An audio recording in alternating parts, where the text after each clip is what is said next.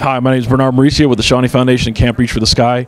You may have a sibling, a brother or sister that's uh, uh, bereaved from cancer. The biggest thing that you can do is find opportunities to get uh, surrounded by peer support groups that allow you to just find your tribe, uh, to be able to take that next step forward, and to truly be in touch with people who understand what you're going through. Um, through whatever mechanism that is, things like camps are great opportunities for you to sit down and, and be surrounded by people who truly get it from camp counselors to uh, psych staff and medical staff who really just understand what's what you're going through. So it allows for that extra ability to just get through the grief.